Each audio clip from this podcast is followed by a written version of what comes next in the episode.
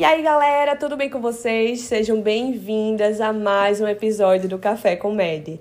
Hoje vamos ter o primeiro episódio do Café Puro, aquele quadro polêmico. E as participantes de hoje serão eu, Raíssa. Eu, Duda. E eu, PH. Bom, e que se juntas causam, imagine juntas, né? Bom, a ideia de hoje é discutir esse tema que surgiu depois das últimas semanas, com repercussões do caso da menina de 10 anos que foi estuprada, engravidou e foi submetida a um procedimento de aborto aqui em Recife. Para discutir esse tema, a gente convidou uma professora muito querida por nós, que vai nos ajudar a esclarecer algumas questões sobre o aborto na prática médica. Ela, que é ginecologista obstetra, formada pela Faculdade Federal de Pernambuco. Ela é chefe da emergência obstétrica do HC, é nossa professora da Universidade Nacional de Medicina e é a doutora Aline. Oi, pessoal, tudo bom?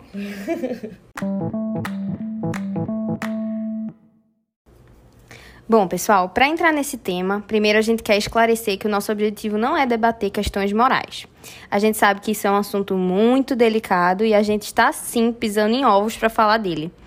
O nosso objetivo é abordar de uma forma mais objetiva e científica, tanto sobre o que é, como acontece, quais são os riscos do aborto e outros, dentre outros. Então vamos lá, né?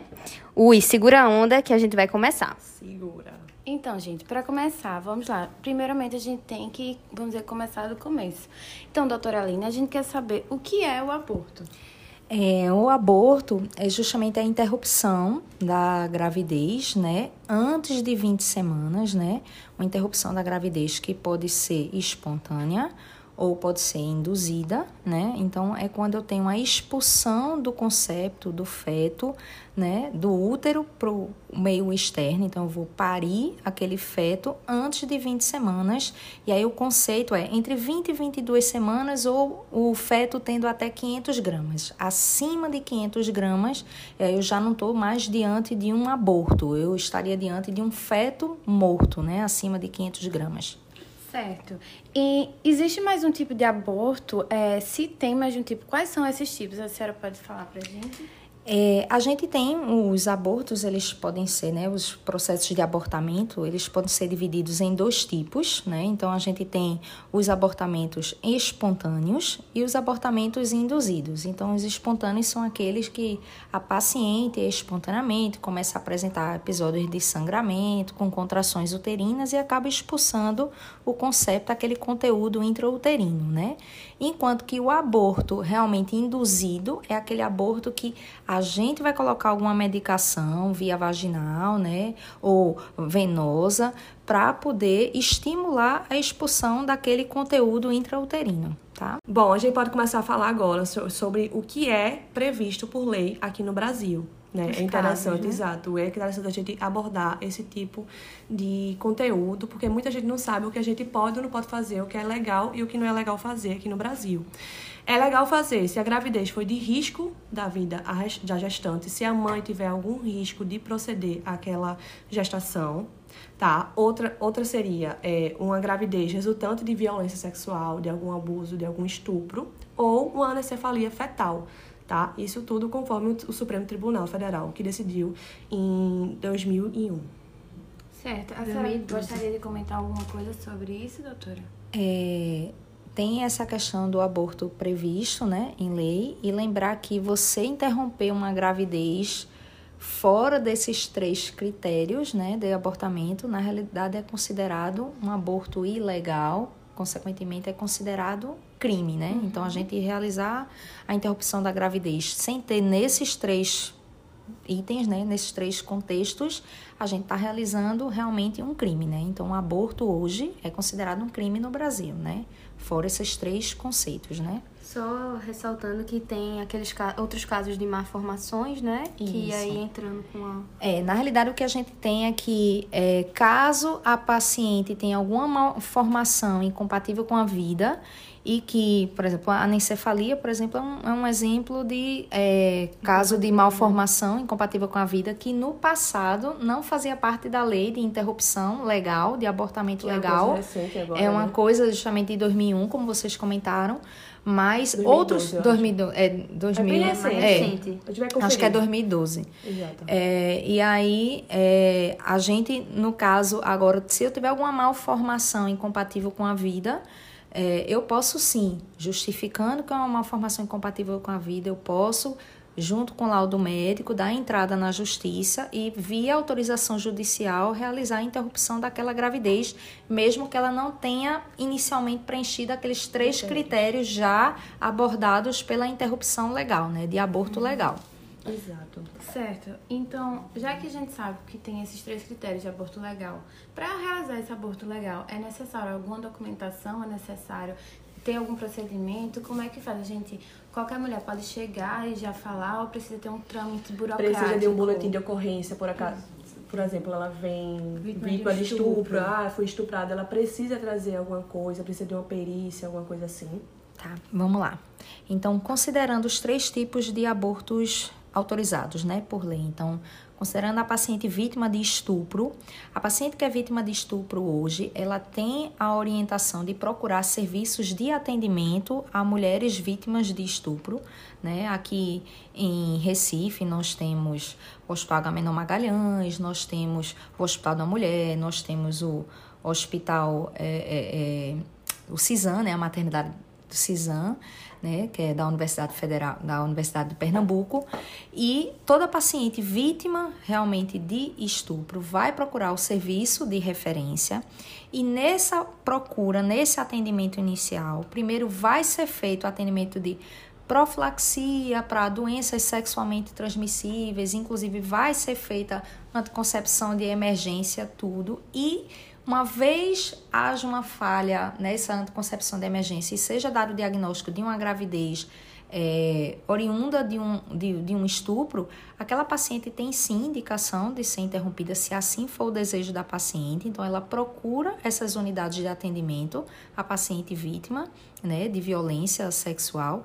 E aí, não é obrigado que a paciente tenha que passar por uma perícia médica ou que ela precise de um boletim de ocorrência que dois meses atrás ela foi vítima de estupro. Então, o que vale é a história da paciente. Então, a paciente referindo que foi vítima de estupro, ela vai ser acolhida para uma equipe multidisciplinar e essa equipe multidisciplinar naturalmente vai colher a história adequadamente, dar o suporte para a paciente, a parte de assistente social, a parte de psicologia e também um atendimento médico. E se assim for direito, se for do desejo da paciente, a gente vai sim oferecer a interrupção da gravidez conforme previsto na lei. Isso em casos de estupro, né?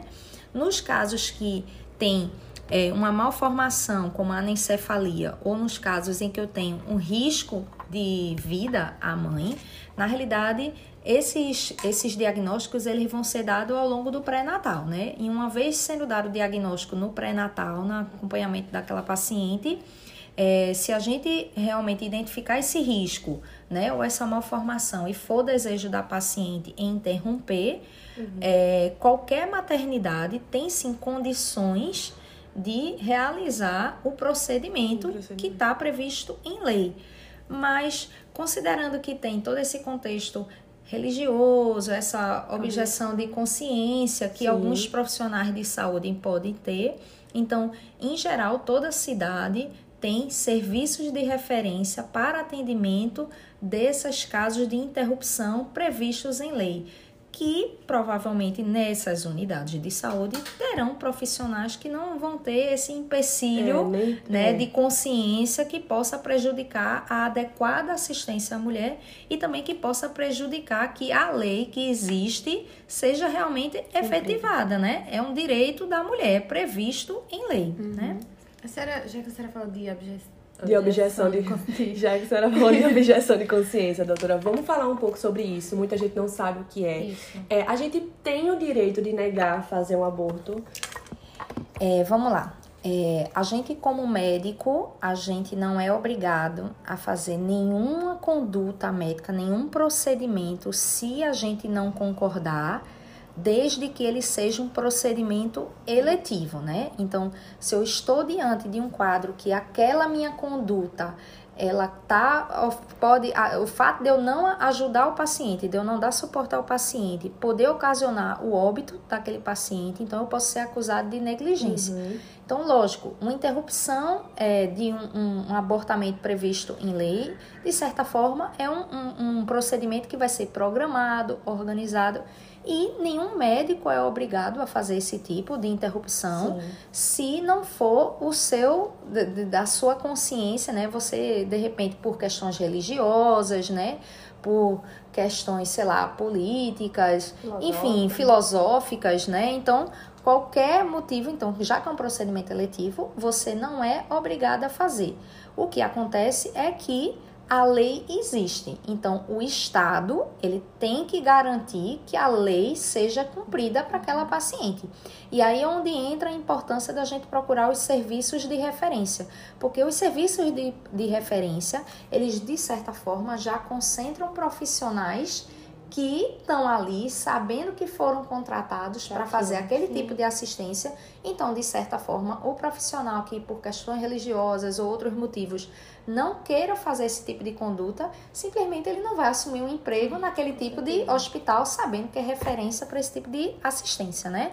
Então, por isso que se um hospital não tem, eu estou num plantão, estou numa unidade que é dado um diagnóstico e eu não me sinto à vontade, eu tenho esse direito, mas eu tenho que oferecer a resolução do problema para aquela minha paciente. Então, nem que eu encaminhe ela do meu hospital para o serviço de referência, o que não pode é eu simplesmente me negar a fazer e deixar solução, né? de cumprir a lei, uhum. né, que é um direito da paciente. Então, Termina eu tenho que chegar outro trauma, né? Uma mulher que já está numa situação de vulnerabilidade, Isso. chega num serviço que ela está buscando um direito dela e não Isso. não vai ter. Então, o Estado, ele tem que oferecer a solução para o problema, tem que oferecer meios, né? Uhum. Então, se essa unidade não, se essa equipe não resolve, arruma uma equipe. Se esse hospital não resolve, tem que arrumar um outro hospital. E aí é por isso que é tão importante você dar preferência a fazer o encaminhamento desse perfil de paciente para unidades de saúde que já fazem esse tipo de atendimento. Porque imagina aí uma paciente vítima de estupro passar por cinco hospitais contar a mesma história para cinco pessoas diferentes uhum. e as cinco pessoas, cada uma dizer que não, eu não concordo, uhum. eu não concordo. Pelo contrário, ela primeiro vai estar tá vivendo aquele sofrimento mais de uma vez e segundo, ela meio que vai estar tá sendo condenada pela uhum. equipe, né, que está o tempo todo dizendo, eu acho que não, você não deveria fazer isso, né? Então, assim, é importante que a gente realmente dê um, um melhor atendimento para essas pacientes que não estão nada mais do que procurando que seja efetivado um direito que é previsto em lei para elas, né? Só para conceituar bem direitinho, a objeção de consciência é um conceito definido no Código de Ética da Medicina, tá? Ele concede o direito de todo profissional do setor de ter autonomia suficiente para se ausentar de procedimentos que firam suas ideologias, desde que a saúde do paciente não seja negligenciada, que foi exatamente o que a doutora Aline acabou de falar. Então, a objeção de consciência ela não vai ser absoluta quando a mulher vai, no caso do aborto, né, falando aqui do aborto, é, tiver, tiver em risco ou não tiver um profissional de saúde é, competente para fazer o procedimento. Isso. Que foi o que aconteceu no caso da, do, da paciente, né? Que ela foi jogada para o lado, para o outro e, enfim, acabou que veio aqui para Recife. Isso. Né?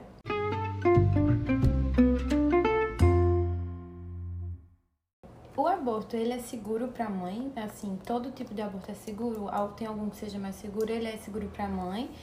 Para o feto, para caso esse aborto tenha sido feito e, e não foi conseguido interromper a gravidez, esse feto, ele tem alguma consequência para ele? A senhora pode nos dizer? Vamos lá.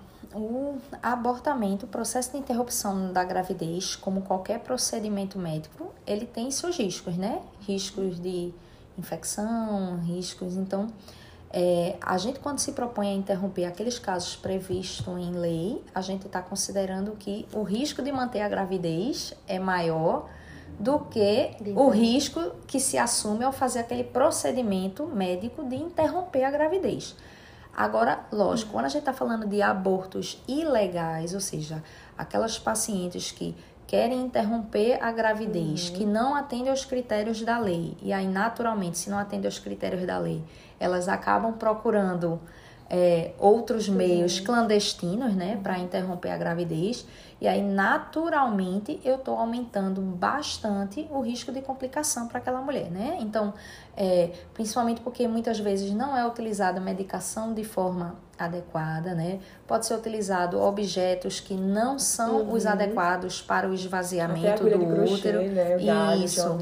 Então, assim, o uso de objetos inadequados, medicações inadequadas, aumenta sensivelmente, né, o risco de é, infecção, aumenta o risco também de rotura do útero, de lesão do útero, inclusive evoluindo para uma esterectomia. Então, de repente, você pode ter uma perda de fertilidade, então, né, uma perda de capacidade de engravidar para o resto da vida, né? Sim. Então, por isso que é tão importante que as pacientes que realmente é, a gente a questão de, do aborto legal hoje realmente ela é uma questão de saúde pública né Sim. essa falta de, de assistência adequada no abortamento né, eu tenho atrelada a isso uma alta morbidade, ou seja, uma alta taxa de complicação Sim, e de porque... mortalidade dessas Exatamente. pacientes. Até porque é a terceira causa de mortalidade materna no Brasil, é, é o aborto, né? Isso. É um caso, é um caso realmente né? de saúde pública. Isso. Fato. E isso a gente considerando que muitos desses dados estão subnotificados, né? Então, Quantas desses óbitos a gente nem sabe que foram atrelados a abortamentos clandestinos? Então, quantas pacientes não são internadas por infecções pélvicas, né? Uhum. Por Sim, infecções de, no útero, que a gente chama de DIPA, doenças inflamatórias pélvicas. Quantas não são internadas por inflamações infecções, na realidade já são a consequência de um aborto ilegal que aquela paciente procurou e que, obviamente, por medo de achar que vai ser denunciada, que uhum. vai ser é, crucificada pela equipe médica, né, a paciente acaba não contando, né, que na realidade aquele quadro infeccioso já é uma complicação de um abortamento clandestino. Então, muitos dos nossos dados de abortamento ainda são muito subnotificados, né? Sim. E assim, só para deixar bem claro, né? A gente como médico, então a gente fazendo assistência à paciente, apesar da paciente ter cometido um crime, né? Porque existe a, o, a realização de aborto, ela é ilegal, né? Quando não atende aqueles três critérios, né? Da anencefalia, do estupro, né? E do, do risco materno. Então, ele é um quadro ilegal, mas a gente, como médico, a gente tem, acima de tudo, o segredo médico, o né? O sigilo exatamente. médico. Então, por mais que a paciente diga pra gente que utilizou medicação ou que procurou uma clínica clandestina, a gente como médico é importante obter esse tipo de informação. Porque então a gente muda a conduta, muda a conduta e muda a gente avaliar se o risco daquela paciente, uhum. de maior risco de ter infecção ou não. Mas é importante a gente também deixar claro para a paciente que ela precisa contar para a gente, porque isso muda talvez a minha conduta. Estabelecer essa confiança. É, estabelecer essa confiança mas que deixar bem claro para ela que o sigilo médico, né, maior do que isso, então a gente não vai sair dali, ligar para a polícia e uhum. chamar a polícia para prender aquela paciente, né? Com então certeza. isso não tem indicação, tá? Certo. Aqui no Brasil, assim, na prática, como é assim, uma mulher, uma mulher que quer realizar o aborto, ela pode chegar em qualquer unidade e dizer, ó, eu queria realizar o aborto e ela vai ser realizado, tem uma triagem, algo Amiga, assim? deixa eu te interromper, só voltando para a pergunta anterior. Se não conseguir realizar, se não conseguir é, interromper, se o feto foi. pode ter alguma forma A gente esqueceu de falar isso, né? Então, pode continuar, pode, né? Pode. Pronto.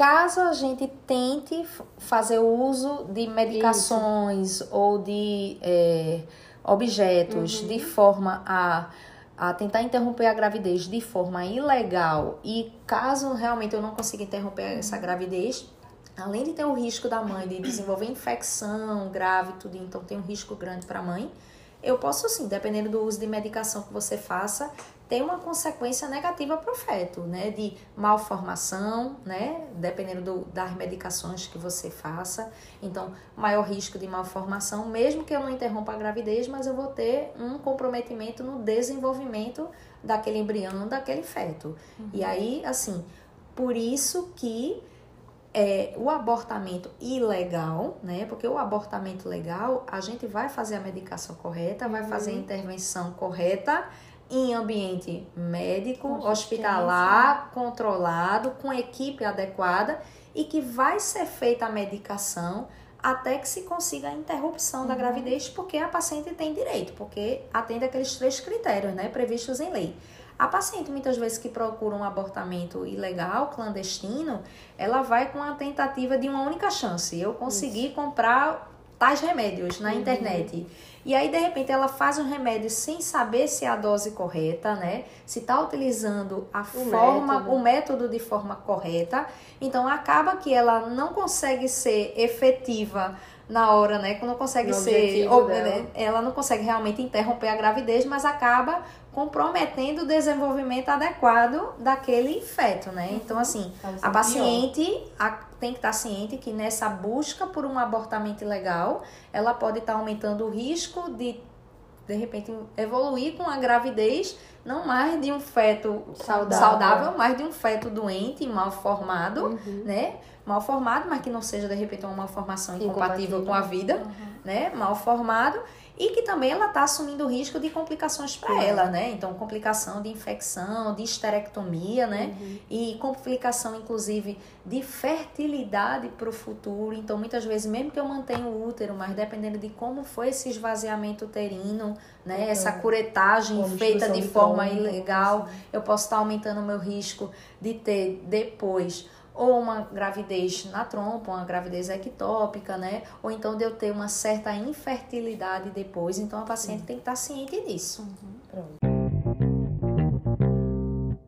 relação a essa objeção de consciência, que quanto mais a gente posterga, quanto mais a gente adia esse processo né, de abortamento, isso falando em termos legais, se ele estiver dentro daquelas três situações, é, a gente já viu, até o Ministério da Saúde fala mesmo que essa, essa, esse, adianta, esse adiamento desse, desse processo faz com que as gestantes, as mulheres que estão é, grávidas, é, acabam tendo resoluções psí- psíquicas muito Piores, piores, né? exatamente, muito piores. Acaba que tem é, situações que elas ficam traumatizadas pro resto da vida. Mais do que já estão. né? Mais do que já estão, por, um, por exemplo, se uma pessoa já é, é fruto de uma violência, né? E aí imagina você ter uma, um, um ser dentro de você se mexendo e aquilo te faz lembrar sempre do que aconteceu é, naquele momento. E além disso, todo o processo de que o médico não quer aceitar e você é mandado para um serviço, você é mandado para outro serviço, isso só piora a resolução do quadro e,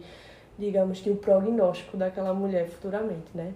É, é isso. Até por isso que é tão importante assim você tentar fazer assistência o mais precoce possível, né? Até porque até a sua intervenção ela pode ser mais ou menos invasiva dependendo da idade gestacional. Então, por exemplo, se a gente tiver diante de uma gravidez ali dos dois meses, oito semanas, nove semanas, muitas vezes aquela interrupção, aquele processo de abortamento, ele pode ser resolvido com internamento que você faz um esvaziamento, ou então, às vezes, só com a medicação, não precisa fazer uma curetagem, não precisa ter um internamento hospitalar grande, um procedimento invasivo, que obviamente eu interromper uma gravidez com 18 semanas, vai ter que fazer medicação, mais medicação, vai provavelmente ser um internamento mais prolongado, vai ter que fazer um esvaziamento uterino, então uma curetagem que já aumenta o, risco, do risco. procedimento, porque querendo ou não, é um procedimento que vai precisar de anestesia, eu vou fazer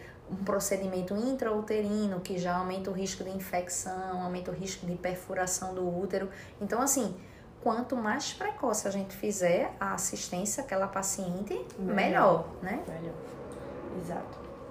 Verdade. É, em relação às desigualdades sociais, é importante a gente frisar também que a realidade até do aborto legal é totalmente diferente para uma mulher com condição com uma mulher que não tem condição nenhuma. A senhora poderia comentar mais um pouco sobre isso?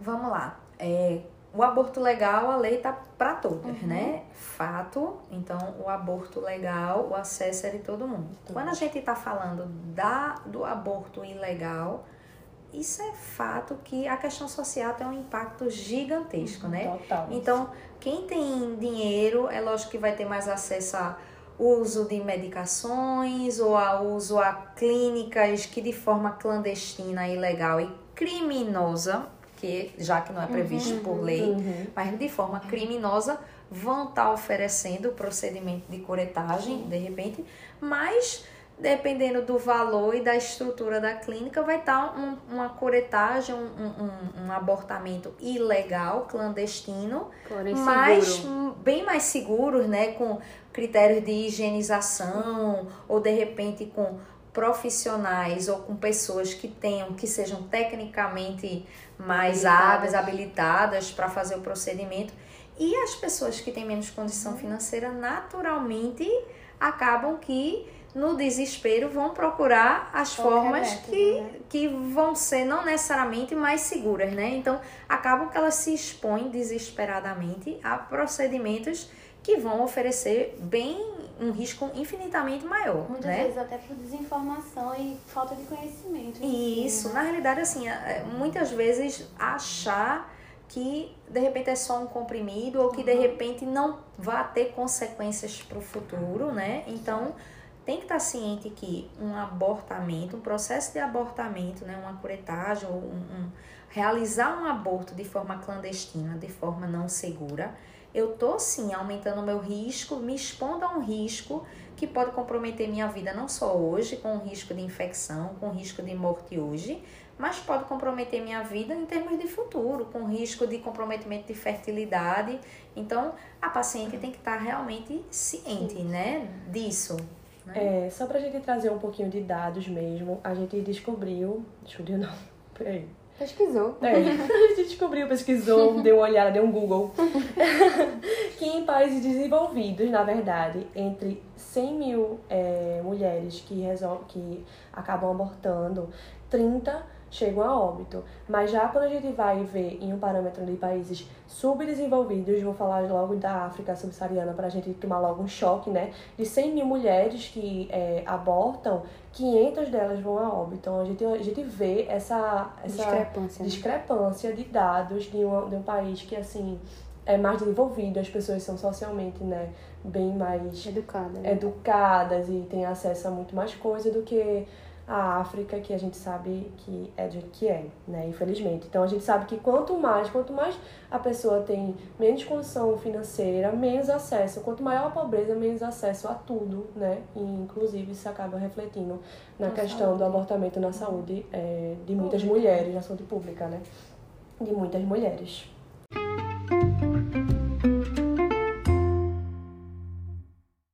É, em relação à anencefalia, quando é possível obter o diagnóstico da anencefalia? Já na, no pré-natal, no caso.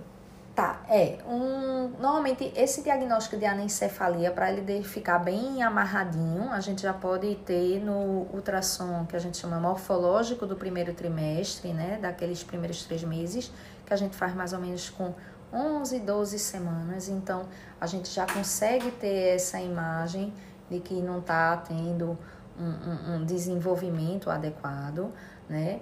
O ideal é que qualquer malformação, não só a anencefalia que já está prevista em lei, mas qualquer malformação para que eu considere como incompatível com a vida, né? Então, qualquer malformação, ela para ser confirmada, ela seja vista mais de uma vez, né? Por mais de um médico e mais de um médico capacitado em realizar o exame de ultrassonografia, né? Que não é todo médico que, que é capaz de fazer, né? Bom, É, inclusive, é, o, a anencefalia é uma malformação que já está previsto em lei para como tendo direito ao aborto legal, né?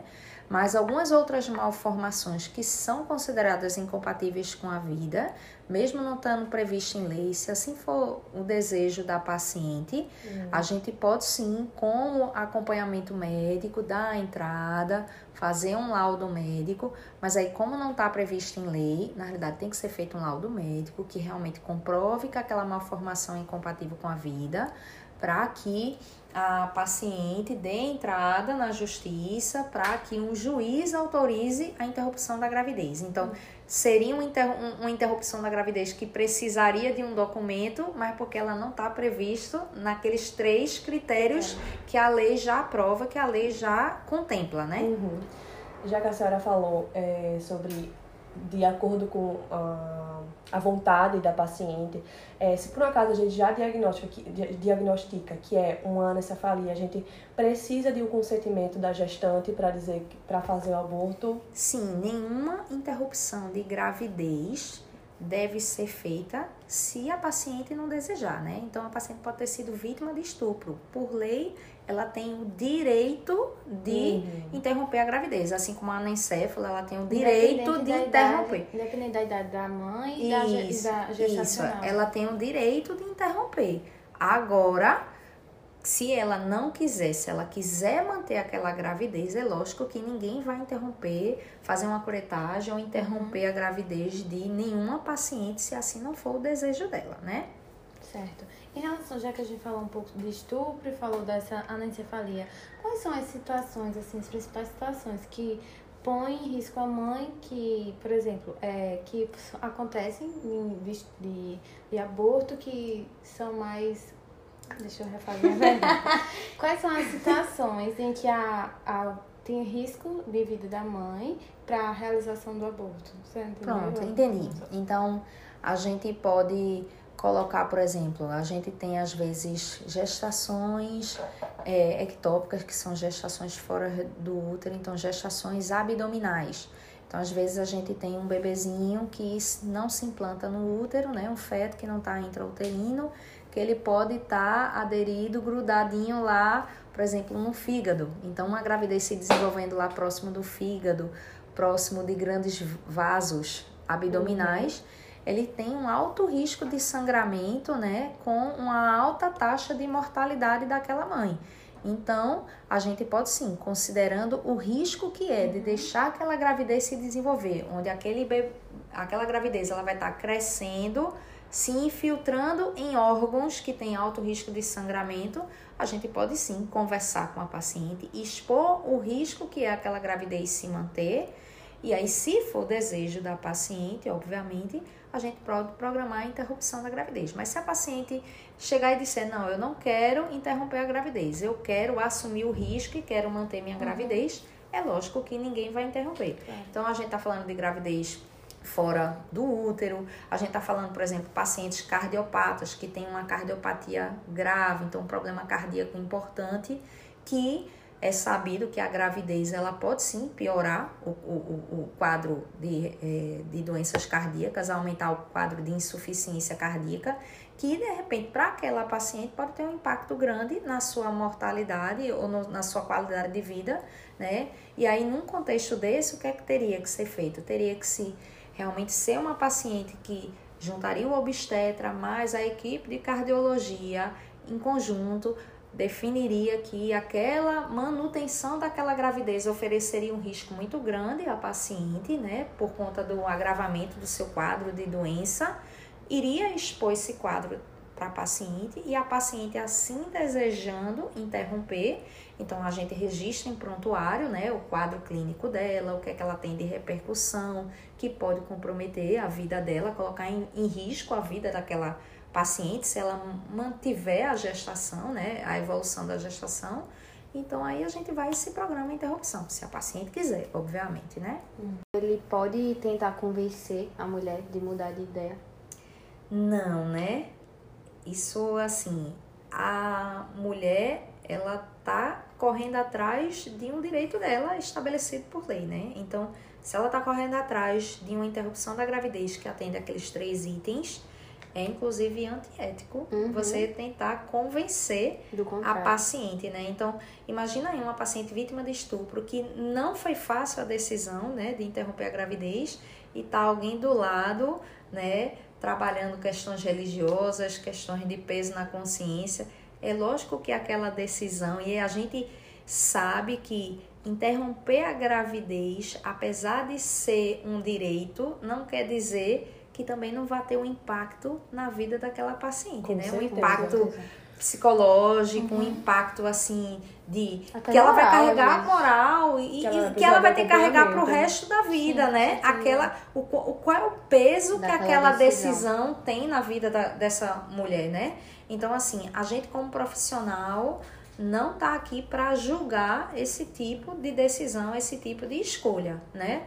Então, por isso, cada vez mais a gente sempre bate assim, né, que o ideal é que essas pacientes sejam abordadas por equipe realmente multidisciplinar em centros de referência. Então, se de repente eu não me sinto à vontade de trabalhar isso com a minha paciente, você não é obrigado, você não é obrigado a ter como médico, né, o jeito ou concordar com a escolha da paciente, mas você também não pode chegar e convencê-la do contrário. Simplesmente não faça, faça o que você pode fazer de melhor da assistência, né? Encaminhe ela para um serviço de referência para que ela realmente seja acompanhada por uma equipe que sabe como fazer o segmento dela de forma adequada, né? Mais humanizada possível. Sim. Então a gente sabe que hoje a gente, principalmente em centros de referências, assim que for realizado algum aborto no âmbito legal, né, a gente tem que partir para métodos anticoncepcionais, né?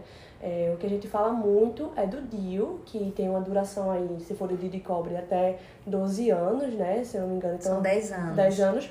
Então, assim, uma paciente que tem 13 anos de idade, por um acaso engravidou, ela só vai, assim, ela vai ficar protegida até 23 anos de idade, e isso dá tempo dela ter uma educação, um né? Planejamento um planejamento, um planejar uma certa gravidez, né? Isso, né? Assim, quando a gente está falando de o que, é que a gente pode fazer para tentar diminuir os casos de abortos ilegais, né? Porque uhum. quando a gente uhum. vai falar do aborto legal, a gente está falando de situações que a mãe não esperava, né? Sim. Então, assim, um, uma formação do bebê ou um risco para ela que ela não uhum. imaginava que fosse ter e um caso de estupro, né? A gente está falando então aquele aborto legal realmente é um caso excepcional.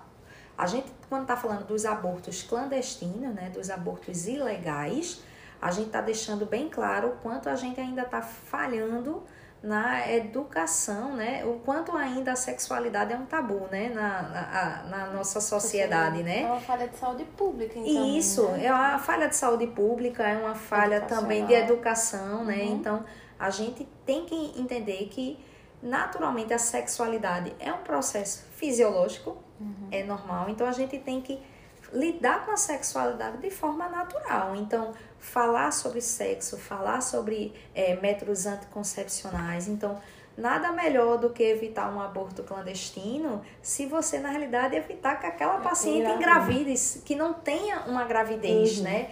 Que, que seja uma gravidez não planejada, né? Sim. Então, é, na hora que a gente investe nessa liberdade sexual de dentro de casa, dentro das escolas, a gente conversar sobre métodos anticoncepcionais, de certa forma a gente vai estar tá criando cada vez mais mulheres né, que vão ter o conhecimento e vão ter a autonomia, a segurança e a liberdade de decidirem o momento que vão querer engravidar e não terem gestações que vão ser não planejadas, não programadas, ou gravidezes que ela precisa esconder de uma mãe, de um pai, de uma família, de uma sociedade, e aí que por esse desespero de ser uma gravidez fora do que ela estaria programando, acaba que ela acaba correndo atrás de abortamentos ilegais, né, em clínicas clandestinas, para resolver aquele problema. Então, acho que a gente tem que entender que conversar sobre sexualidade, conversar sobre métodos anticoncepcionais, a gente não vai estar tá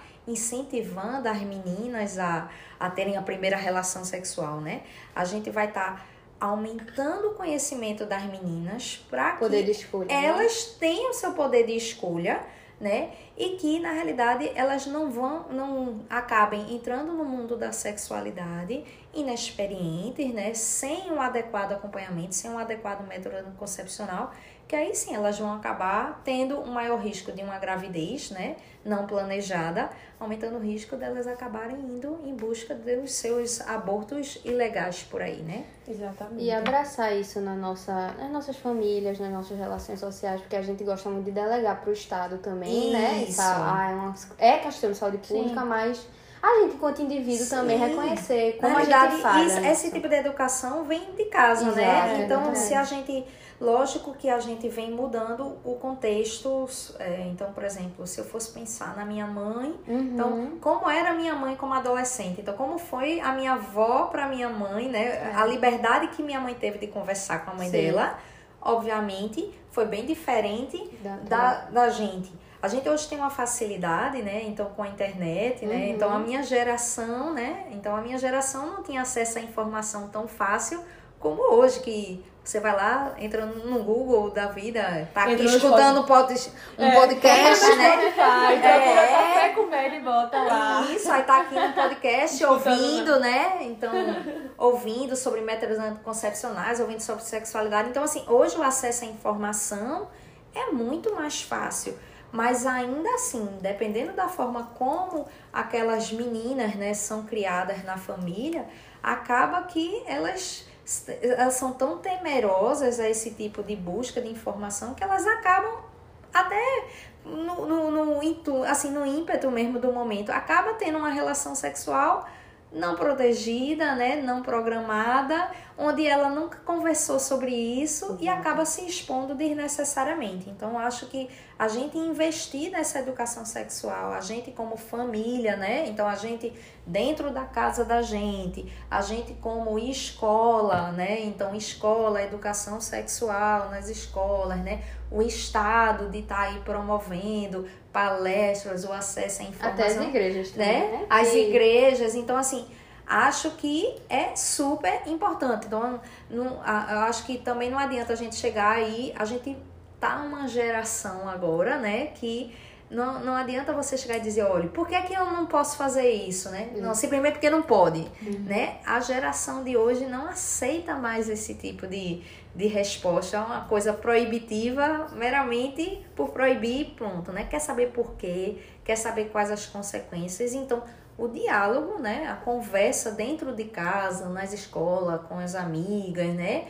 Com os profissionais de saúde. Então, a gente também, como profissional de saúde, independente de ser ginecologista, obstetra, então a gente, acima de tudo, é profissional da área de saúde. Então, a gente também tem que ter a liberdade de conversar sobre isso. Exatamente. E a gente também tem que chegar aí, deixar um pouco os nossos conceitos, é, pudores né, do dia a dia, né, pudores da sua religião, da sua criação, entender que acima de tudo, você como profissional de saúde, você está aqui para tentar oferecer a melhor assistência para aquela paciente, né? Então faz parte você falar de sexualidade, né? Abordar sobre esse tipo de coisa sem, sem julgamentos, né? Então, assim, pra gente, isso também faz parte do ato médico, né? A gente tem que chegar aí, apesar de eu ser uma pessoa e ter minha personalidade, ter minhas crenças, mas acima de tudo, eu tenho que entender que como médica, a minha assistência, lógico que vai ser influenciada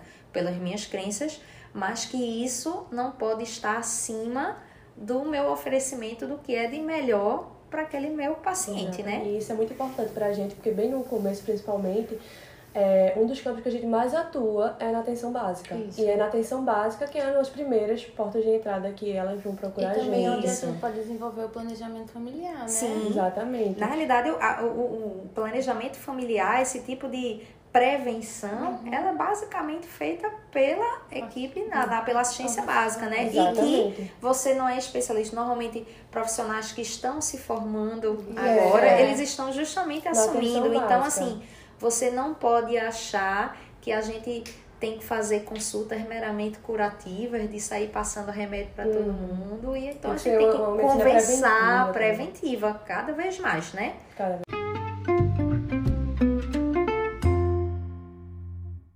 Bom, pessoal, a gente tá chegando já no fim do episódio, de mais um episódio do Café com Med. É, vamos falar agora um pouquinho do biscoito da semana, né? Nesse momento, é aquele momento que cada pessoa aqui, doutora Aline, deixa eu explicar, cada pessoa aqui vai dar uma dica sobre alguma coisa que a gente viu interessante durante a semana. Não pode ser, pode ser e pode não ser relacionada à medicina, então fique meio à vontade. Eu vou começar pela senhora, porque, né? pela Convidada. convidada. Convidada, né? Exatamente. Pode dar o seu biscoito pra Tá, vamos lá. Meu biscoito, acho bem legal. É um livro, a gente da área de medicina é danada para não ler nada que não É seja verdade. dos assuntos que a gente tem que estudar para prova, né? Para atender o paciente. Mas enfim, é, fugindo um pouco, sem fugir tanto, né, da medicina. Tentando né? fugir, porém É, nem tanto, né? É, tem um livro bem legal, que é A Fabulosa História do Hospital, né, de Jean Noel, da Idade Média, né? Falando da história do hospital da Idade Média aos dias de hoje. Né? É um livro bem legal, falando justamente de como é, falando um pouquinho da assistência médica. Eu acho bem legal essa, esses livros que uhum, falam um pouquinho da, da, história, da, né? história, da medicina, né? De, de como a gente melhorou na assistência. Eu acho bem legal, né? Saber, assim, como nós estamos evoluídos e também o quanto que ainda nós temos que evoluir, né? Quantas é coisas, né? Quando, alguns anos o povo vai dizer, meu Deus, que retrô esse povo fazendo podcast. o povo escutando o podcast sobre abortamento, é. não sei o quê, quando no futuro talvez Tipo assim, que coisa básica, meu Deus, o povo tava discutindo isso, meu Deus. Que coisa. E fica aí a dica pra Sofia, né? Que sempre indica livros e é. nunca lê. Tem uma amiga que ela sempre, uma... todo biscoito dela é um livro, mas são livros que ela nunca leu. se ela leu tá esses livros. Ela diz, não, gente, é um best-seller. É um best-seller. Mas ela mas... não leu. Esse doutorado Me disseram é. que era bom. Esse a senhora leu, não foi? Li, li, li, li sim. Tem tanta garantia. Vai. Mais alguma coisa sobre o livro? Como é o nome do livro? A Fabulosa História do Hospital, da Idade Média aos dias de hoje. Perfeito. Bora, Vai bora tu? pegar. Vai tu. A minha dica de novo, gente, é, um, é uma mídia. Eu sempre indico filmes ou séries. É, já, que é um, já que foi um tema tão pesado assim, né? Eu acho que é um filme que dá pra gente ver outra. Uma relação bem doce e amarga da maternidade. Acho que muita gente já viu, é o quarto de Jack. É, é pra chorar, se não quiserem chorar, não assistam. Mas acho que fica a dica aí pra gente ver que esses altos e baixos que a maternidade carrega, mas que também tem seus momentos de, de muita doçura, é, de, de glória. Eu digo pra todo mundo que ser mãe é uma roubada boa. Verdade. Eu não é que eu tenha filho, não. Mas eu imagino mas que seja. Mas eu concordo. Olha aí, Esdras. Eita! Não, mentira, mentira. E tu? E tu, Rai? Qual é o teu biscoito? Bom, meu biscoito, na verdade, vai ser um debate sobre esse assunto. É, que tá no YouTube ainda. Foi um um, como se fosse um, um bate-papo, um bate mesa uma redonda. mesa redonda, exatamente, realizado pelo pessoal do Centro Acadêmico Carlos Chagas, em conjunto com a DENEM, tá? Então, foi com várias mulheres de referência também do Brasil em relação a essa pauta. Tá no YouTube, foi realizado, esse, esse debate foi realizado no dia 22 de agosto É no de canal da 2020.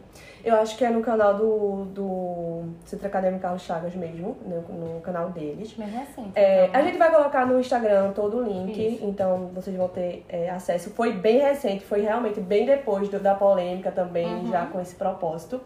E assim, é, Bem enriquecedor. Né? bem enriquecedor demais, demais, gente. Então, se vocês quiserem aprofundar é, e, mais, e mais de uma questão assim, abordar esse tema com uma questão mais politizada também, é, tá bem bacana o, esse debate. Eu gostei bastante, indico. É, gente, então. Meu biscoito da semana vai ficar pra próxima semana. Duda farrapou. foi, eu esqueci. Mas uma série, na amigo, verdade, filme. meu biscoito da semana vai pro nosso Instagram, arroba café. Olha, isso aqui é a pessoa, é a pessoa visionária. Seu melhor biscoito da É semana. melhor. Sigam, nos acompanhem. Ó, nos sigam nos tocadores de podcast, É. Café Comédia, e é isso aí. É isso aí.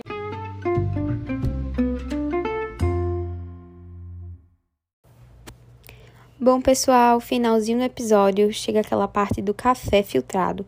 Para você que ainda não assistiu os episódios anteriores, é quando a gente faz um resumão sobre os tópicos abordados.